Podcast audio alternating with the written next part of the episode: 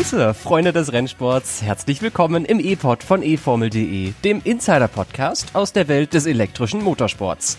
London Calling und zwar zum nächsten Rennen der Formel E. Am nächsten Wochenende gastiert die Elektrorennserie zum ersten Mal seit 2016 wieder an der Themse und auf uns könnte nichts Geringeres als eine Vorentscheidung im Titelkampf warten. Und das auf einem einzigartigen Indoor-Outdoor-Kurs. Um das und mehr geht's in dieser Episode. Mein Name ist Tobi Blum. Viel Spaß beim Hören.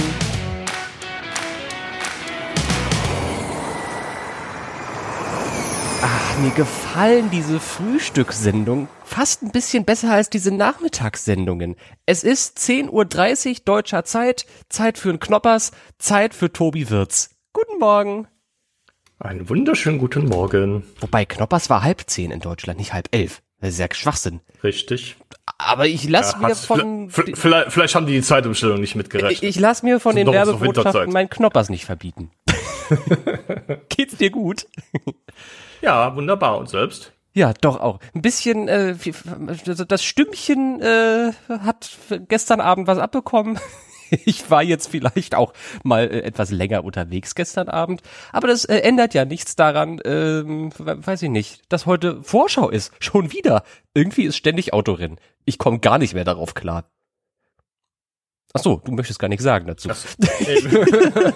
Das, das habe ich jetzt nicht äh, in dem Moment so verstanden, als wenn du da ein, eine Rückmeldung von mir erwartest. immer, Tobi, ich erwarte immer Rückmeldung.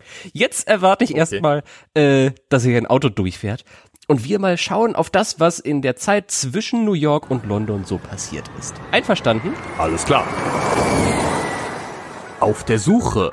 Das Team Andretti Autosport, das im nächsten Jahr den Werkseinsatz von BMW übernimmt, ist daran interessiert, einen US-Fahrer zu verpflichten.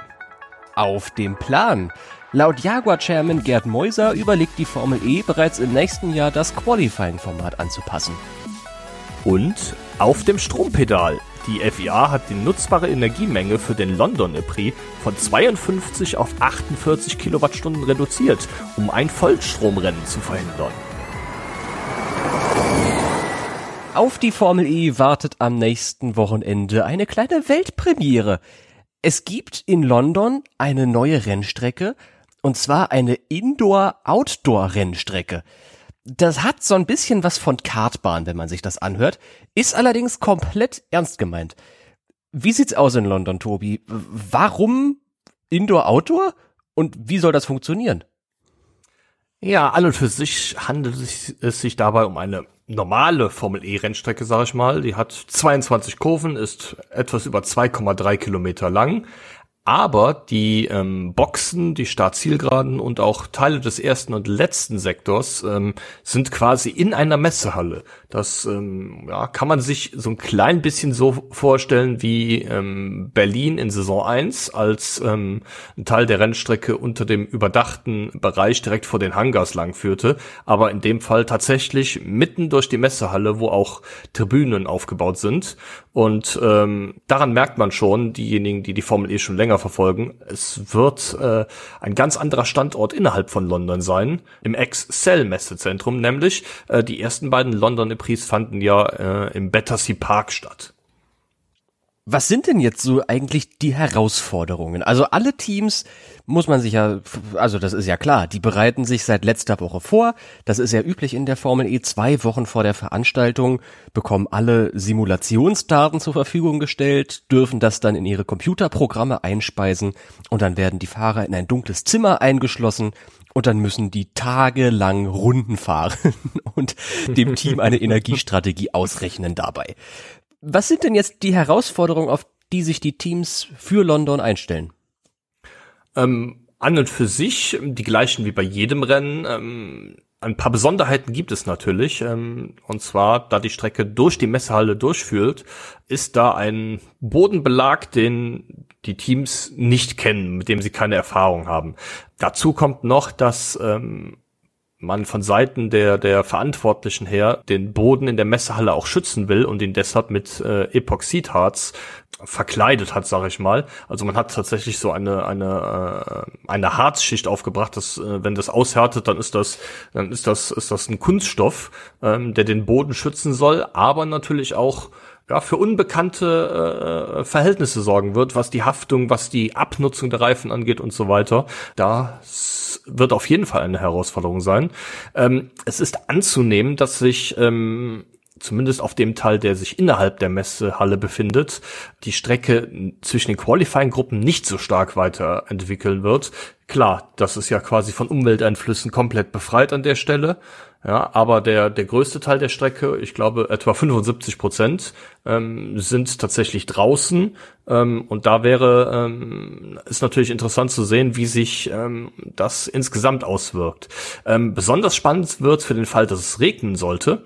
Ja, dann haben wir nämlich tatsächlich möglicherweise den Fall, dass ähm, der Außenbereich komplett nass ist und äh, der Innenbereich komplett trocken. Das macht aber in der Formel E bekanntlich nicht so große Probleme, denn die haben ja Allwetterreifen, die sie sowohl bei nassen als auch bei trockenen Streckenbedingungen gut verwenden werden. Es soll aber sonnig bleiben, also kommt das höchstwahrscheinlich nicht zum Tragen, das Problem. Allgemein ist London trotzdem eine Strecke, die vielleicht so ein bisschen ausgefallener ist. Allen voran deswegen, weil der Vollstromanteil sehr, sehr gering ist. Es gibt einen Haufen Kurven, 22 an der Zahl. Ähm, gerade im letzten Abschnitt, so die Kurve 16, das ist eine, eine Rechtshaarnadelkurve nach einer etwas längeren Vollgaspassage oder Vollstrompassage vielmehr. Da könnte man überholen. Und danach schlängelt man sich so in Richtung der Messehalle zurück und da ist man nie so wirklich am Bremsen, aber auch nie so wirklich am Strom geben. Und durch diese Kurvenkombinationen, und das ist nicht die einzige Sektion der Strecke, wo die Vollstromanteile sehr kurz sind, ergeben sich natürlich Anpassungen an der Strategie. Und auch am technischen Regelwerk der Formel E ergeben sich Anpassungen durch die London-Strecke. Dieser geringe Vollstromanteil hat nämlich eine Anpassung der nutzbaren Energiemenge zur Folge. Das haben wir gerade eben im Newsüberblick schon gehört. Und du als Technik-Tobi musst uns das jetzt mal erklären. Was ist da der Plan? Also der Plan ist, dass ähm, man einfach die Energiemenge, die für das gesamte Rennen zur Verfügung steht, äh, reduziert. Im Moment, ich muss mal gerade niesen. Na, geht doch. Oh, und jetzt so einer, der, der, der sie ankündigt und nicht kommt. ja, genau, das ist wunderbar. Oh ähm, Hintergrund der ganzen Geschichte ist natürlich, dass ähm, die Teams die Streckendaten hat, zur Verfügung hatten und dann Simulationen durchgeführt haben und ähm, dabei herausgekommen ist, dass so wenig Vollstrom gefahren wird, dass man aller Voraussicht nach so gut wie gar keine Energie sparen muss, ja, sondern einfach jede Runde quasi Vollstrom, also zumindest an den Stellen, wo Vollstrom geht, gibt und man kommt äh, am Ende der 45 Minuten, äh, 45 Minuten plus eine Runde, kommt man tatsächlich fast mit den 52 Kilowattstunden hin. Jetzt ist es so auf, normal, auf einer normalen, in Anführungszeichen, Formel-E-Strecke geht das nicht, denn ähm, die Strecken sind ähm, so entworfen, dass die Fahrer circa 30 Prozent der Energie, die sie verbrauchen, wieder rekuperieren müssen. Wie gesagt, äh, jetzt ist das in London allerdings anders, weniger Vollstromanteil, so dass ähm, nur noch zehn Prozent äh, rekuperiert werden müssen, damit man tatsächlich mit der Energie über das gesamte Rennen äh, auskommt. Und zehn Prozent Energie zu rekuperieren ist für ein ähm, Formel E-Fahrzeug fast äh, bei Vollstromfahrten möglich. Dafür reichen die normalen Bremszonen. Das heißt, man muss nicht auf der auf einer Geraden schon vorher das, das Strompedal lupfen und anfangen, die äh, die Rekuperation anzuschmeißen, um noch Energie in die Batterie zurückzuspeisen. Das tut es auch so beim Bremsen und ähm, Deshalb hat es in New York City schon Diskussionen gegeben ähm, mit den Teams, mit der FIA, mit der Formel E.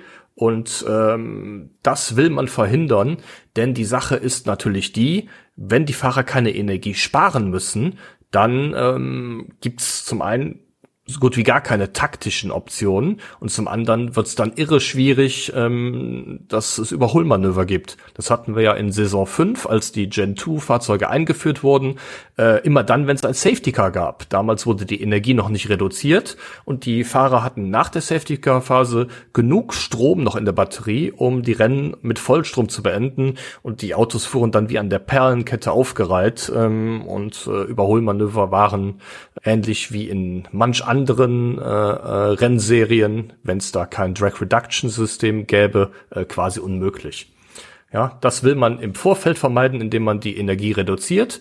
Ähm, statt 52 Kilowattstunden stehen den Fahrern nur noch 48 Kilowattstunden zur Verfügung, also vier Kilowattstunden weniger. Äh, Adam Riese nach. Und ähm, das ist so, als wenn die Fahrer mit äh, einem Energiestand von 92 Prozent überhaupt erst das Rennen starten würden. Ähm, jetzt, wenn im TV die Energiestände angezeigt werden, bitte nicht verwirren lassen. Natürlich äh, ist es so, dass auch da die Anzeige bei 100 Prozent beginnen wird, aber 100 Prozent sind halt nicht eben 52 kW wie sonst, sondern in diesem Fall tatsächlich 48. Aber natürlich, ähm, ja, die normalen Formel E-Regeln bleiben in Kraft. Das heißt, bei Safety Car oder Full Course Yellow wird auch für jede volle Minute wieder eine Kilowattstunde abgezogen. Das ändert sich an der Stelle jetzt nicht, außer äh, ja, das ist ja auch kürzlich erst beschlossen worden nach dem Energiechaos von Valencia, ähm, dass äh, die Safety Car Phase oder die Full Course Yellow in den letzten fünf Minuten des Runden äh, des Rennens endet. Dann gibt's keine Energiereduktion. Ich halte das für eine super Idee. Weil, wenn ihr euch an den Puebla E-Prix vor ein paar Wochen erinnert, schon auf dieser Strecke war vor allem das Sonntagsrennen fast schon Vollstrom. Und Puebla ist nun noch mal mit deutlich längeren Vollstrompassagen ausgestattet als London. Und naja, wenn das in Puebla, Mexiko schon kein Problem war, wodurch es ein Problem wurde, nämlich das Racing hat darunter gelitten, dann äh, wäre das in London so oder so auch passiert. Deswegen finde ich es eine gute Option, das zu machen. Wenn auch vielleicht ein bisschen unkonventionell einfach den Fahrzeugen ja. quasi Sprit abzutanken und zu sagen, ja, jetzt fahrt mal mit weniger einfach die gleiche Strecke. Also ich persönlich hätte es ja besser gefunden, wenn man das Rennen um fünf Minuten verlängert. Ja, aber das äh, will man nicht. Ja, man hat äh, feste Sendeplätze auf den äh, ähm, Fernsehsendern, die das Rennen übertragen. Ähm, und wenn es nicht so geht, äh, ja, wenn der äh, wenn der Prophet nicht zum Berg kommen soll, dann muss der Berg halt zum Propheten kommen, quasi. ähm, ja, ähm, was, was natürlich auch schon angekündigt wurde, ist, dass man sich die äh, Option offen hält, etwas mehr mit dem Attack Mode zu spielen. Und das finde ich ist ein ganz, ganz interessantes Thema. Äh, denn äh, ich sag mal, ähm, bei denjenigen, die die Formel E regelmäßig verfolgen, hat sich, ich sag mal, so wieder so ein bisschen Langeweile-Gefühl eingestellt, denn die Formel E macht jedes Mal dasselbe. Ähm, ja, es gibt zwei Attack-Mode-Aktivierungen. Jedes Mal ähm, gibt's die Zusatzenergie für vier Minuten. Und äh, das ist natürlich auch eine interessante Option, dass die Formel E das ähm, erhöht, dass es vielleicht drei Aktivierungen gibt oder dass äh, der Attack-Mode dann für eine längere Zeit hält beispielsweise. Und auf die Art und Weise kann man da natürlich auch ähm, etwas mehr Pep reinbringen. Was erhoffst du dir? So drei mal fünf. Das gab's ja, glaube ich, in New York oder in Rom dieses Jahr gab's drei mal fünf, was ja richtig, also ähm, drei, drei, drei mal vier gab's in Rom. Drei mal vier. Ähm, genau im zweiten Rennen. Ähm, ich erwarte sowas Ähnliches auch in London. Im ersten Rennen wird man höchstwahrscheinlich das klassische zwei mal vier beibehalten, ähm, um dann zu sehen, wie es sich entwickelt. Und wenn man den Eindruck hat, dass äh, man den Fahrern etwas mehr Zusatzleistung äh, geben könnte, könnte ich mir da durchaus vorstellen, dass man dreimal vier oder sogar dreimal fünf Minuten macht. Oder fünf mal drei. Wie wär's ja, dann, denn damit? Dann, dann, dann wird's aber auch schon irgendwann wieder unübersichtlich, ähm, dass man den Überblick verliert, wer denn jetzt noch drei Attack-Modes offen hat, wer vielleicht noch einen ähm, und wer vielleicht noch gar keinen aktiviert hat. Ähm, das muss man natürlich auch sagen, es darf ähm, nicht zu unübersichtlich werden. Und ich glaube, mehr als drei Aktivierungen sind bei 45 Minuten Renndistanz äh, eigentlich kontraproduktiv. London ist der nächste Doubleheader im Rennkalender 2021. Das bedeutet, Formel E-Fans wissen das natürlich schon lange, zwei Rennen an einem Wochenende heißt doppelte Action in Großbritannien. Und jetzt lass uns doch mal auf den Zeitplan blicken. Wann kommt die Formel E am nächsten Wochenende? Du hast die Fernsehsender gerade eben schon angeschnitten. Wann kann man Formel E schauen? Ja, ähm, Doubleheader mit zwei Rennen am Wochenende stimmt, aber das erste freie Training findet schon am Freitag statt. Das hatten wir in der Vergangenheit ja auch hin und wieder schon mal, unter anderem auch in Berlin. Ähm, offenbar ist der Grund dafür ähm, eine, eine Kollision des Zeitplans mit den Olympischen Spielen in Tokio zu umgehen. Ja, ähm, Hintergrund ist, ähm, wie so oft äh, bei den von Briten geführte äh, Rennserie Formel E, dass Channel 4 neuer TV-Partner in England ist und die auch Olympia übertragen. Ähm, das ist, ähm, um es mal einzuordnen, ein bisschen vergleichbar dazu, wie in Saison 4, als das ZDF ähm, Formel E-Rennen im Hauptprogramm übertragen hat. Um mal die Größenordnung zu nennen. Wie gesagt, das erste freie Training findet am Freitag schon um 18 Uhr statt. Äh, am Samstag geht's dann um 10 Uhr los mit dem zweiten freien Training. Das Qualifying findet um 12 statt, das Rennen dann um 16.04 Uhr ist der offizielle Beginn. Ähm, am Sonntag gibt's ein freies, Training, äh, ein freies Training weniger. FP3 um 9 Uhr, Qualifying eine Stunde früher um 11 und auch das Rennen eine Stunde früher um 15.04 Uhr. Übertragung in Deutschland wie immer bei Sat1 und auch im Eurosport Player. Eurosport Player nicht nur für Deutschland, sondern auch für die Schweiz und Österreich. In äh, Österreich wird das Rennen auch bei ORF 1 zeitverzögert ausgestrahlt und in der Schweiz bei MySports One. Und alle Zeiten natürlich nach mitteleuropäischer Sommerzeit. Ich bin ja ganz glücklich, dass wir nicht mehr im Rest dieser Saison so katastrophale Zeitverschiebungen haben. Einfach damit Tobi W. früher ins Bett gehen kann, weil die Ergebnisse früher da sind. weil die kommen oh, ja. halt in, bei Amerika-Rennen teils um halb vier Uhr morgens. Und bis dahin sitzen Tobi und Tobi halt meistens noch da und weiß ich nicht, was wir da machen, Däumchen drehen. Ich schreibe meistens noch irgendwie einen Text mit, äh, ja, ich auch. mit Streichhölzern zwischen die Augen geklemmt, damit ich noch irgendwie wach bleiben kann. Der siebte Espresso ist im System und dann kommen die Ergebnisse. Es ist immer sehr schön an Europarennen. Und nur eine Stunde Zeitverschiebung nach England, die kann man verkraften, denke ich.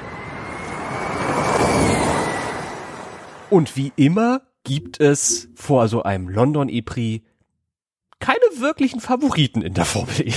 Das ist das Großartige an dieser Rennserie. Niemand weiß so wirklich, was passiert eigentlich müsste man damit rechnen, weil das die vorletzte Veranstaltung der Saison ist, dass jetzt irgendeine Art von Vorentscheidung fallen könnte. Das ist auch möglich, dass eine Vorentscheidung fällt. Genauso möglich ist es allerdings, dass es komplett offen bleibt und dass die Abstände nach dem London E-Prix genauso eng sind, wie sie es jetzt momentan sind. Am besten in Form ist, glaube ich, trotzdem, und das ist angesichts des Siegs in New York City, glaube ich, keine große Überraschung, Jaguar da kommt natürlich die Motivation durch das Heimrennen dazu, wenngleich man fairerweise sagen muss, ich glaube, sieben Teams haben mindestens irgendeine Art von Basis in England. Sieben von zwölf. Also das, das, das sehr große Heimrennen für sehr viele Leute. Aber ich glaube, Jaguar, so die britische Marke, mit Sam Bird, natürlich, der muss in Qualifying Gruppe 1 ran, aber der führt den Gesamtstand an, ist auf so einem kleinen Formhoch, hat sich in New York nach seinem FP1-Unfall halbwegs gut geschlagen und auch sein Teamkollege Mitch Evans, den muss man aus Qualifying Gruppe 2 natürlich auch auf dem Zettel haben. Nach dem Fahrfehler zum Ende des New York Rennens ist die Motivation, glaube ich, auch bei ihm ganz schön hoch. Wen hast du sonst noch auf der Liste, Tobi? Welche Teams sollte man vielleicht auch in unserem Leserinnen-Tippspiel, über das wir gleich natürlich nochmal reden, auf dem Zettel haben? Ein Team, das man auf jeden Fall auf der Liste haben sollte, ist Mercedes. Ähm, da ist es ja so, dass die Fahrer in den vergangenen Rennen ganz, ganz oft in Gruppe 1 ran mussten. Und in New York am Sonntag, wo sie in Gruppe 2 ran durften, hat es tatsächlich in Gruppe 2 geregnet. Ja, und sie hatten deshalb äh, keine Chance auf eine gute Startposition. Das wird äh, jetzt, denke ich mal, äh, anders sein. Ähm, Nick de Vries in der, liegt in der Gesamtwertung nur noch auf Platz 10, äh, Stoffel van Dorne auf Platz 13, also heißt es Gruppe äh, 2 und Gruppe 3 für die Mercedes-Piloten und ich denke, das dürfte einen Vorteil bedeuten, auf den sie lange gewartet haben und mit denen wird auf jeden Fall ähm, zu rechnen sein. Dass sie es drauf haben, haben sie Anfang der Saison schon gezeigt. Ein lustiges Anekdötchen zu Stoffel van Dorn übrigens. Der liegt in dem Gesamtstand punktgleich mit Maximilian Günther, Jake Dennis und Lukas Di Grassi. Die beiden BMW-Piloten, die lassen wir jetzt mal außen vor. Aber vor allem relevant ist der Unterschied, so nenne ich ihn mal, zwischen Di Grassi und Van Dorn. Beide 54 Zähler. Van Dorn in Qualifying Gruppe 3 als Gesamt 13. Di Grassi ist 12. und muss deswegen in Qualifying Gruppe 2, die die üblicherweise weniger Grip bietet, ran.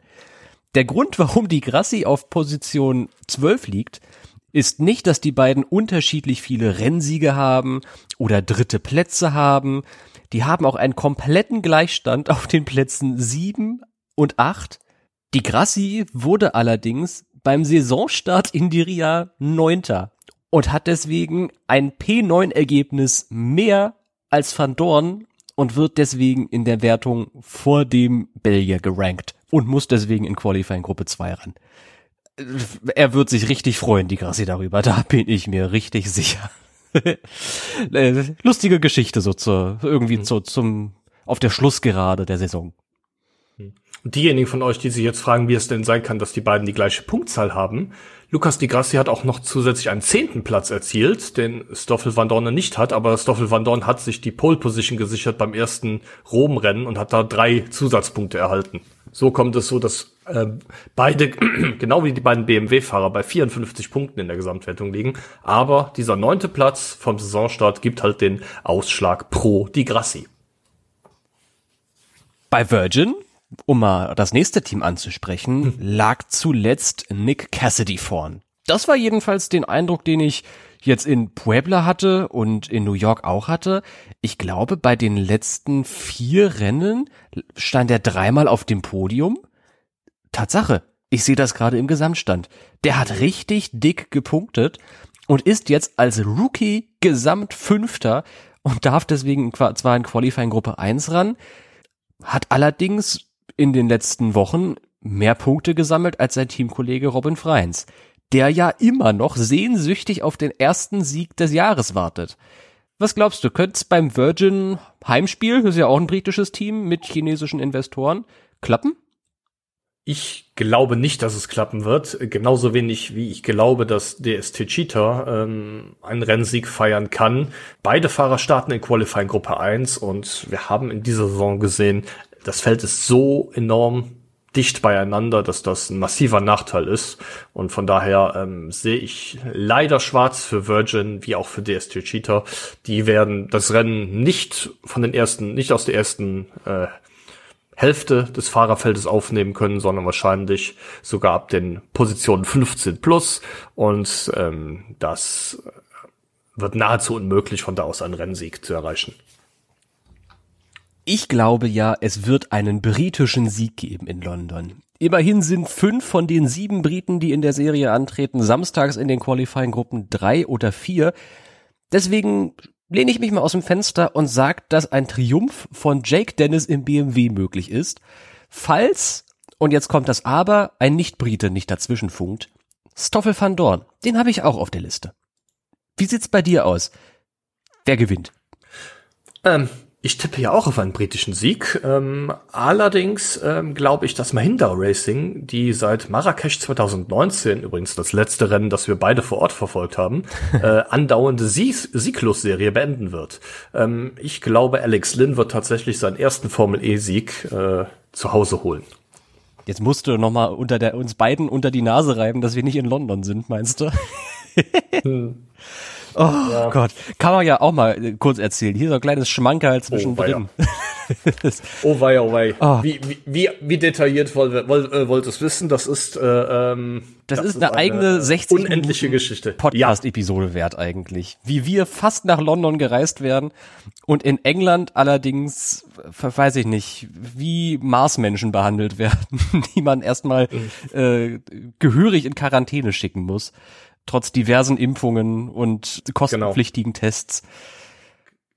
Kurz, kurz, kurz zum Hintergrund. Wir wurden nicht in Großbritannien geimpft, daher gelten unsere Impfungen nicht. Das ist schon mal der erste Punkt. Das ist so ein Quatsch. Der, den man vielleicht fragwürdig finden könnte, ja. Dann bräuchten wir einen PCR-Test, um aus Deutschland ausreisen zu können. In Großbritannien müssen wir uns in Quarantäne begeben. Dann müssen wir erstmal einen PCR-Test für die Formel E machen. Dann müssen wir einen weiteren PCR-Test einen Tag später für die äh, Einreisebeschränkung äh, machen. Dann müssen wir einen weiteren PCR-Test im Rahmen der Formel E machen und dann nochmal einen weiteren PCR-Test, um ähm, unsere Quarantäne nach fünf Tagen vorzeitig abbrechen zu dürfen und dann ausreisen zu dürfen. Ja, sind fünf PCR-Tests, von denen die Formel E2 übernimmt. Ja, die beiden, die fürs äh, Rennwochenende zuständig sind, damit wir in die Bubble an der Rennstrecke reinkommen. Die anderen drei müssten wir aus eigener Tasche bezahlen und ähm, ja, ich glaube 200 Pfund kostet der in Großbritannien in dem Testzentrum. Ähm, ja, und äh, das äh, verdirbt einem dann doch die, die Laune ein wenig, sich tatsächlich endlich mal wieder ein Formel-E-Rennen äh, vor Ort ansehen zu dürfen. Vielleicht klappt's ja in Berlin. Ist ja auch nicht mehr so lange hin und da gibt's immerhin keine Einreisebeschränkungen. Wobei, äh, im letzten Jahr habe ich gelernt, ja. seid ihr nie zu sicher. Ja. Aber die, die erkennen wenigstens deine Impfung an, Tobi. Das stimmt. Das, das stimmt. ja. Was ich auch anerkenne, ja. ist, dass wir ein Tippspiel haben mit unseren E-Pod-Fans und HörerInnen zusammen und alle, die bei eFormel.de mitlesen und ja auch mittippen wollen. Die finden sich an jedem Rennwochenende auf kicktipp.de-formel E ein. Da macht unsere gesamte Redaktion mit und wie gesagt auch ganz viele von unseren Leserinnen und Lesern. Und wenn auch du dabei sein willst, dann hast du natürlich bis zum Rennwochenende noch Zeit, dich anzumelden. In den Titelkampf eingreifen wird schwer angesichts der fortgeschrittenen Saisondauer, aber Spaß macht's trotzdem. Wo wir bei spaßigen Sachen angekommen sind. Und ganz oben auf der Liste der Sachen, die mir Spaß machen, steht Tobis Teleskop. Und das ist deine Rubrik. Feuerfrei. Die E-Pod-Serie mit den besten Nebengeschichten aus der Formel E. Wir hatten es eben schon im Nachrichtenüberblick. Äh, der Jaguar Racing Chairman Gernot Ernst Mäuser hat sich exklusiv bei eFormel.de zu drei möglichen Qualifying-Formaten für Saison 8 geäußert. Die erste Variante ist ein 30 Minuten langes klassisches Qualifying, in dem einfach nur die schnellste Rundenzeit zählt. Variante 2 wäre ein K.O.-Rennen, in dem immer zwei Fahrer gegeneinander antreten. Und zu guter Letzt ähm, war der Vorschlag im Raum gestanden, dass sich die Top-2-Fahrer aus jeder Gruppe für die Super Bowl qualifizieren.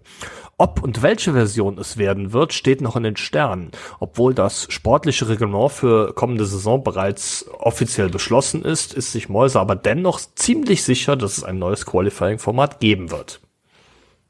Das müsste dann, wie alle Änderungen am sportlichen Reglement, bei einem der nächsten zwei Treffen des Weltmotorsportrates beschlossen werden, richtig? Richtig.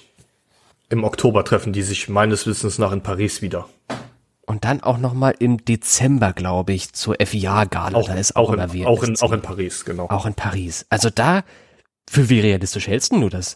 Da könnte was beschlossen werden?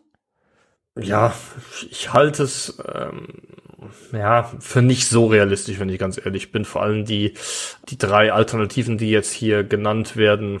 Das klassische Qualifying, wo alle Fahrer sich auf der Strecke befinden werden. Ähm, ich glaube, das wird in der Formel E nicht darstellbar werden das ist ja genau der Grund, weshalb es das Gruppenqualifying gibt, weil die Strecken zum Teil zu kurz, äh, zu eng sind, um mit 24 Fahrzeugen gleichzeitig drauf zu fahren. Auch wenn es kommende Saison mutmaßlich nur 22 Autos sein werden, aber das denke ich äh, funktioniert so nicht. Ja, ein KO-Rennen, in dem sich immer zwei Fahrer gegenseitig äh, duellieren und ähm, ja dann es eine Ausscheidung geben wird. Ich glaube, das dauert einfach zu lang, ähm, weil das ja auch ja, viele, äh, viele einzelne K.O.-Rennen bedeuten würden. Und sich die Top 2 aus jeder Gruppe in die Super Bowl zu qualifizieren, äh, war, bin ich auch kein Freund von, wenn ich ehrlich bin. Wie wär's denn mit einem Formel 1 Sprintrennen? Äh, Sprint Qualifying ist kein Rennen. Äh, wurde verboten, das zu sagen. Äh, Sprint Qualifying. ähm, wie hat denn dir das gefallen? Das mal, wir sind ja hier auch nicht nur Formel E-Fans, sondern auch Motorsport-Fans. Hast du eine Meinung zum Sprint Qualifying? Wäre das eine Option vielleicht für die Formel E? So ein Rennen mit allen? Nee, glaube ich, auch- glaub ich auch Nee. nicht an der Stelle. Das ist, äh, also in der, in der Formel 1, es war nicht uninteressant, das muss man sagen. Äh, aber ja, bis auf den Start und äh, Runde drei, als Sergio Perez sich rausgedreht hat, ist ja da nichts Interessantes passiert. Ja, muss man ja auch mal auch mal sagen. Ähm, dafür fand ich es dann doch äh, relativ lang, um einfach nur äh, den Autos zuzugucken, wie sie wie die Perlenschnur äh, hintereinander herfuhren. Äh, vor allen Dingen, ich weiß nicht, ähm, gelten die Regeln, die in Rennen gelten, nicht im Sprint-Qualifying, dass man kein Zickzack auf der Geraden fahren darf zum Beispiel.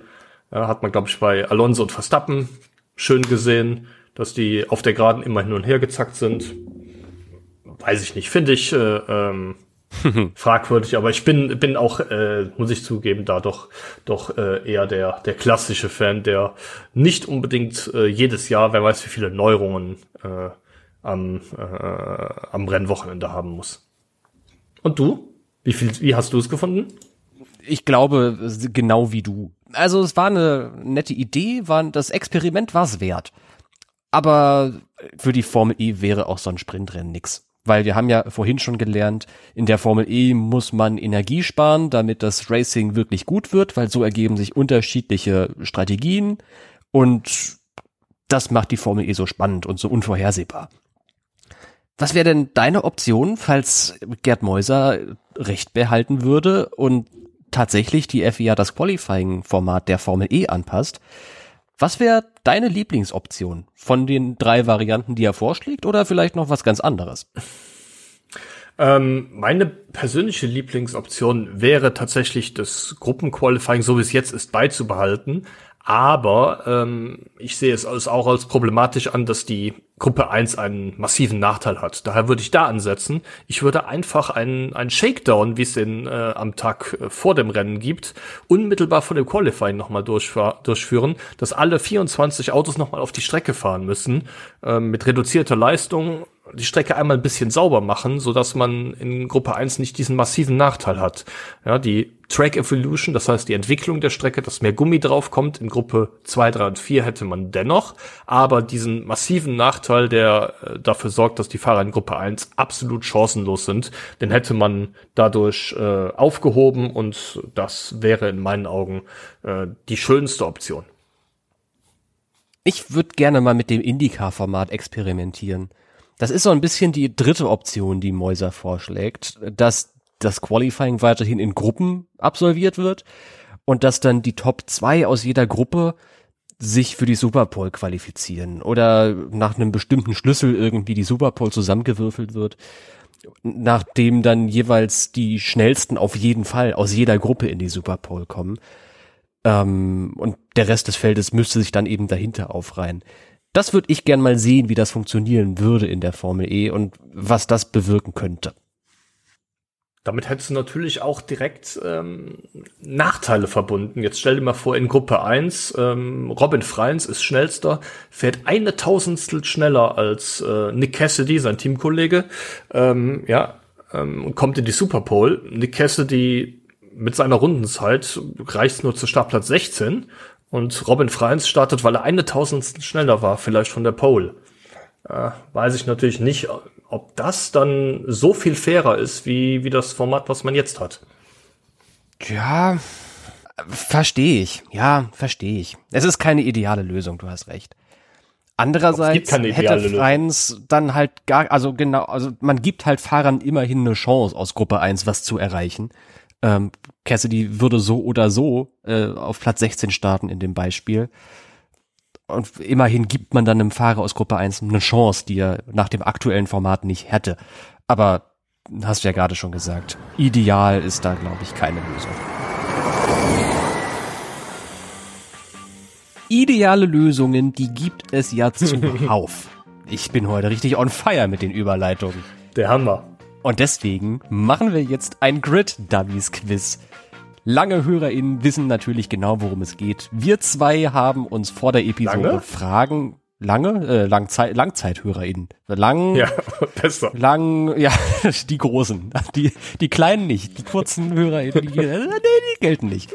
Mann, die, die schon länger zuhören, die wissen genau, worum es geht. Ich weiß, was du meinst. Drei Fragen von jedem und wir sammeln Punkte und alle dürfen mitraten. Möchtest du loslegen, Tobi? Äh, sehr gerne, Tobi. Ähm, bis auf Joel Eriksson waren alle Fahrer in dieser Saison bereits mindestens einmal in der Superpole. 16 Fahrer starteten schon aus Startreihe 1, sechs weitere schon aus Startreihe 2. Welche beiden Piloten schafften das in dieser Saison denn noch nicht? Welche zwei noch nicht aus der ersten Startreihe? Aus der ersten oder der zweiten? Oh, Außer, außer Joel Eriksson. ja, das, das, das wäre jetzt meine erste Antwort gewesen. Der auf keinen Fall. Der zählt dazu. Genau. Es sind noch zwei weitere. Noch zwei weitere.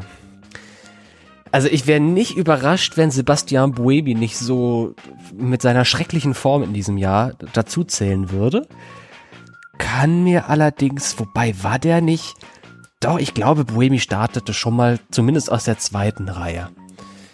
Dann denke ich jetzt an Norman Nato, ehrlich gesagt, der zwar auf Podiumskurs oft unterwegs war und auch in der Super Bowl mal teilgenommen hat. Ich würde NATO sagen. Äh, und überlege, ich glaube, die zwei nie. Nee, Turvey hat das, glaube ich, schon mal geschafft. Beim Saisonstart irgendwann in Diria. Blomqvist meine ich allerdings nicht. Oh, ich habe ja gar keine Ahnung. Okay, pass auf. Ich sage Eriksson, NATO, Müller. Also, die beiden Neopiloten haben beim zweiten äh, Valencia EPRI in der zweiten Startreihe gestanden. Sebastian Buemi hat beim ersten Valencia EPRI auf Startplatz 4 gestanden. Norman Nato hat in Rom auf Startplatz 2 gestartet. Ach, Äh, von, Sta- ist von Startplatz 2 gestartet. Okay. Ähm, ähm, die Antwort lautet tatsächlich, ähm, Nico Müller ist richtig. Und der zweite ist Alex Sims. Ah. An den habe ich gar nicht gedacht. Ja, aber auch er hat es, wie gesagt, noch nicht in die ersten beiden Startreihen geschafft. Verrückt. So, Na gut. sollte, ich sollte mir vielleicht die Antworten auch dazu schreiben, wenn ich mir tolle Fragen ausdenke. Immer, immer ratenswert. In der Zwischenzeit kannst du ja überlegen, du kannst ja an zwei Fronten denken, mit zwei Hirnhälften, Ja. äh, was die Lösung zu meiner ersten Frage ist. Oh, Bei der geht es nämlich um die Formel E, die ja schon zweimal in London gastierte in ihrer Vergangenheit, nämlich in den Jahren 2015 und 2016. Und ich wüsste gerne von dir, wer in der ewigen Statistik die meisten Führungsrunden in London hat. ich glaube, das weiß ich. Und zwar durfte es in meinen Augen der Fahrer sein, der auch zwei der vier Rennen gewonnen hat, die da stattgefunden haben, weil er da nämlich auch, ich glaube, sogar zwei Startzielsiege feiern konnte. Äh, das ist der gute Nico Prost. Ähm, ich erinnere mich da explizit an Saison 2, als es in der ersten Kurve eine Kollision zwischen Polesetter Sebastian Buemi und dem dritten Lucas de Grassi gab. Und äh, da hat ja Prost die Führung übernommen und ich glaube bis ins Ziel auch nicht mehr abgegeben. Also Nico Prost. Vollkommen richtig. 63 Führungsrunden hat Prost gesammelt, was eine richtige Menge ist für zwei Rennen, die da stattgefunden, also an, in dem Jahr stattgefunden haben. Unvergessen sein, sein Funkspruch, äh, wer ist hier der Boss? Qui est le patron ici?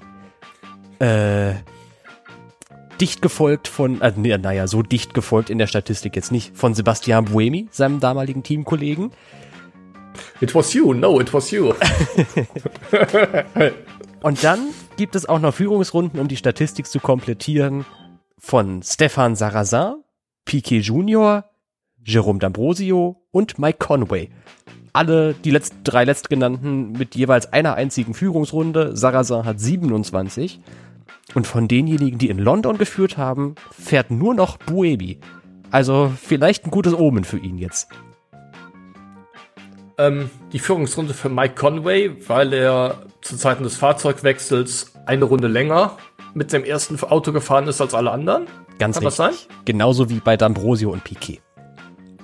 Okay, ja, gut zu wissen. Ähm, kommen wir zu meiner, Freit meiner, meiner Freitenzwage. Genau, meine, meine Freitezwage, meine zweite Frage. Nick Cassidy hat ja in New York seine zweite Pole Position erzielt. Ähm, es ist seine erste Formel E-Saison ähm, und das ist gar nicht so oft, dass ein Rookie tatsächlich ähm, zwei Poles in seiner Des Debütsaison erzielt. Welches war denn der letzte Rookie, dem das gelungen ist? Hm. Also bei tollen Rookie-Saisons komme ich gedanklich äh, immer wieder an Felix Rosenquist vorbei. Ob der allerdings zwei Pole Positions hatte, das weiß ich nicht. Und dann weiß ich nicht, ob er der Letzte war, dem das gelungen ist. Weil Oliver Rowland war in seinem Nissan-Debüt ja ganz gut. Wobei, wie ich dich kenne, und das ist ja auch richtig so, war das nicht sein Formel E-Debütjahr. Seine Debütsaison war 2015-16, als er für Mahindra gefahren ist. Deswegen das sagt die Statistik richtig. Sage ich, glaube ich, Felix Rosenquist, weil mir gerade kein anderer so erfolgreicher Qualifying Rookie einfällt. Ich sag Frojo, Rosenquist. Es gab nach Saison 1 natürlich äh, genau zwei Fahrer, denen das gelungen ist. In dieser Saison Nick Cassidy und davor Felix Rosenquist. Ja, ja das ist richtig. Hammer. Cool. Sehr schön. Felix Rosenquist, Stichwort. Wo ist er momentan unterwegs? Äh, Indica Series. Frage. Indica, richtig. Und in der Indica Series gibt es das Team Andretti, genauso wie in der Formel E. Im nächsten Jahr übernimmt Andretti ja die komplette Kontrolle des Einsatzes, der momentan unter dem BMW-Branding läuft. Und sucht dafür, falls, und das ist eine halbwegs große Einschränkung, es Piloten gibt, die bereit für die Formel E sind, einen amerikanischen Fahrer. Der Name von Kyle Kirkwood ist in dem Kontext schon gelegentlich gefall, gefallen, weil er ja auch mal für das Team getestet hat. Genauso wie Colton Herter. Der ist 21 Jahre alt und wäre wahrscheinlich eher so eine entfernte Option für das Team, weil der momentan ganz schön erfolgreich in eben dieser Indica-Serie ist. Welchen Rekord hält Herter eigentlich in der Kategorie? Weißt du das? Ähm, ich glaube, das tatsächlich zu wissen. Äh, Colton Hurter ist ja der Sohn von Brian Hurter, den äh, die Älteren äh, unter uns, äh, also diejenigen, die wie ich in den 90er Jahren schon den US-Motorsport verfolgt haben, ja, ihn auch als Indica-Rennsieger kennen. Und ich glaube, in Austin hat äh, äh, Hurter vor zwei Jahren in dem Rennen, wo es keine Track Limits gab, äh, die Bilder sind um die Welt gegangen. Ich glaube, da hat er seinen ersten Rennsieg gefeiert und ich glaube, er wurde mit, äh, er war noch nicht mal 19, jüngster Indica-Rennsieger aller Zeiten. 18 Jahre, 11 Monate und 25 Tage, um genau zu sein. Punkt für dich, komplett richtig. Hörter ist der jüngste Indica-Sieger der Geschichte. Sehr schön. Ja, Tobi, dann ähm, habe ich ähm, auch für dich eine Frage nach einem Rekord. Und zwar ist es so, dass Sat1 am Wochenende einen neuen Zuschauerrekord aufgestellt hat. Wie viele Zuschauer haben denn in der Spitze am Rennsonntag ähm, Sat1 eingeschaltet und sich die Zieldurchfahrt des New York City E-Prix angesehen? Wow. Das ist jetzt unangenehm, weil ich das wirklich nicht weiß. Also im Schnitt hat Sat1, glaube ich, so eine halbe Million. Das ist schon eine gute, gute Quote. Gerade in Anbetracht des gleichzeitig statt, der gleichzeitig stattfindenden Vorberichterstattung für das äh, EM-Finale natürlich. Wenn wir sagen, der Schnitt lag bei 500.000, dann waren in der Spitze vielleicht Jetzt muss ich kurz überlegen. Ich äh, glaube. sorry, sorry, ich muss, ich, ich muss es, äh, ich muss meine Frage ein bisschen präzisieren. Ja. Es geht nicht um, es geht tatsächlich nicht um die Zuschauerspitze, sondern um die Gesamtzuschauer, die eingeschaltet, die, die eingeschaltet haben. Okay. Also ähm, diejenigen, die den, die den, äh, die, die diese Grafik vor Augen haben, den höchste der drei Graphen. Also, also die, die die eigentlich die Zuschauerspitze ist ja, wie viele Zuschauer äh, maximal gleichzeitig eingeschaltet haben. Ja. Ich möchte nicht die Zahl von dir wissen, sondern wie viele Zuschauer insgesamt sich äh, zumindest mal kurz auch das Rennen angeguckt haben. Also ich bin mir sehr sicher, dass in dieser Saison schon oftmals Sat 1 die siebenstelligen Zahlen überschritten hat. Das ist richtig. Deswegen Den Tipp kann ich dir geben. sag ich mal 1,4 Millionen. Also ich hätte dir 200.000, äh, äh, also 0,2 Millionen, ähm, hätte ich dir äh, als Bandbreite gegeben. Ähm, aber leider waren es 1,71 Millionen. Also leider etwas zu niedrig. Schade. Und das, wie du schon sagtest, obwohl bereits parallel die Vorberichte auf dem ZDF zum Formel E, äh Quatsch, zum Fußball-EM-Finale liefen. Zum Formel E-Finale, genau. Mindestens genauso wichtig. Ja, richtig. Okay, Ja. dann kein Punkt dafür. Leider kein Punkt, nein. Dann hast du jetzt die Chance, hier äh, den großen Durchbruch zu erlangen und äh, einmal jede Frage richtig zu beantworten. Dafür musst du allerdings gut schätzen können. Das Excel-Zentrum, wo die Formel E fährt, die hat, das hat eine Fläche von über 400.000 Quadratmetern. Wie viele Formel E-Autos bräuchte man, um die Grundfläche der Hallen komplett voll zu parken? Ach du Schande. Kann man natürlich auch Also ich weiß- rechnen, wenn man die Maße weiß, eines dass Formel- Formel E-Autos weiß. Ich weiß, das Formel E-Auto ist, äh, ist 1,80 Meter breit. Und ich weiß, es ist etwas über 5 Meter lang. Das heißt, ein Formel E-Auto kommt, ich glaube 5,16 Meter waren es. Ähm, das heißt, es kommt auf circa 9,2 Quadratmeter. 400.000 sagtest du. Ja. Jetzt Ah, 400.000 durch, 9,2. macht man mal eben so. Das, ich, ich sag, ich sag 45.000. Das ist ganz schön nah dran. Kommt so grob hin. ja, das echt? kommt grob hin und ich gebe dir dafür den Punkt, weil die Antwort 43.796 ist. Oh. Doch, Ja, das kommt hin. äh, jetzt, jetzt, jetzt brauchen wir nur 43.700 Formel E Autos, um es mal auszuprobieren. Vielleicht hat sich Tobi auch verrechnet. Das war ein Mist. Wir brauchen doch viel mehr Formel E-Autos. doch, den Punkt gebe ich dir. Und damit steht es 3 zu 1 am Ende vom Quiz. Yeah! Gratulation. Und Tobi, hast du Bock auf einen London E-Prix so langsam? So langsam, ja. Ähm, jetzt noch im Laufe der nächsten Tage deine Vorschau lesen. Die, ähm, wann wird sie erscheinen? Am Mittwoch? Voraussichtlich ja. Und ähm, dann kann es eigentlich losgehen. Dann weiß man alles, was man wissen muss. Und äh, ja, äh, Indoor-Outdoor-Kurs. Ähm, ich bin echt gespannt. Ich bin auch richtig gespannt. Das ist so, so, so ein Experiment, wo niemand wirklich genau weiß, wie das ausgehen wird. Also es könnte richtig gut funktionieren, aber auch eine Katastrophe werden. Und dann sagt die Formel E nie wieder, wir fahren im nächsten Jahr nur noch Kreise um das Excel-Zentrum. Aber ich glaube, das Experiment ist es jedenfalls wert, durchgeführt zu werden. Ich freue mich drauf.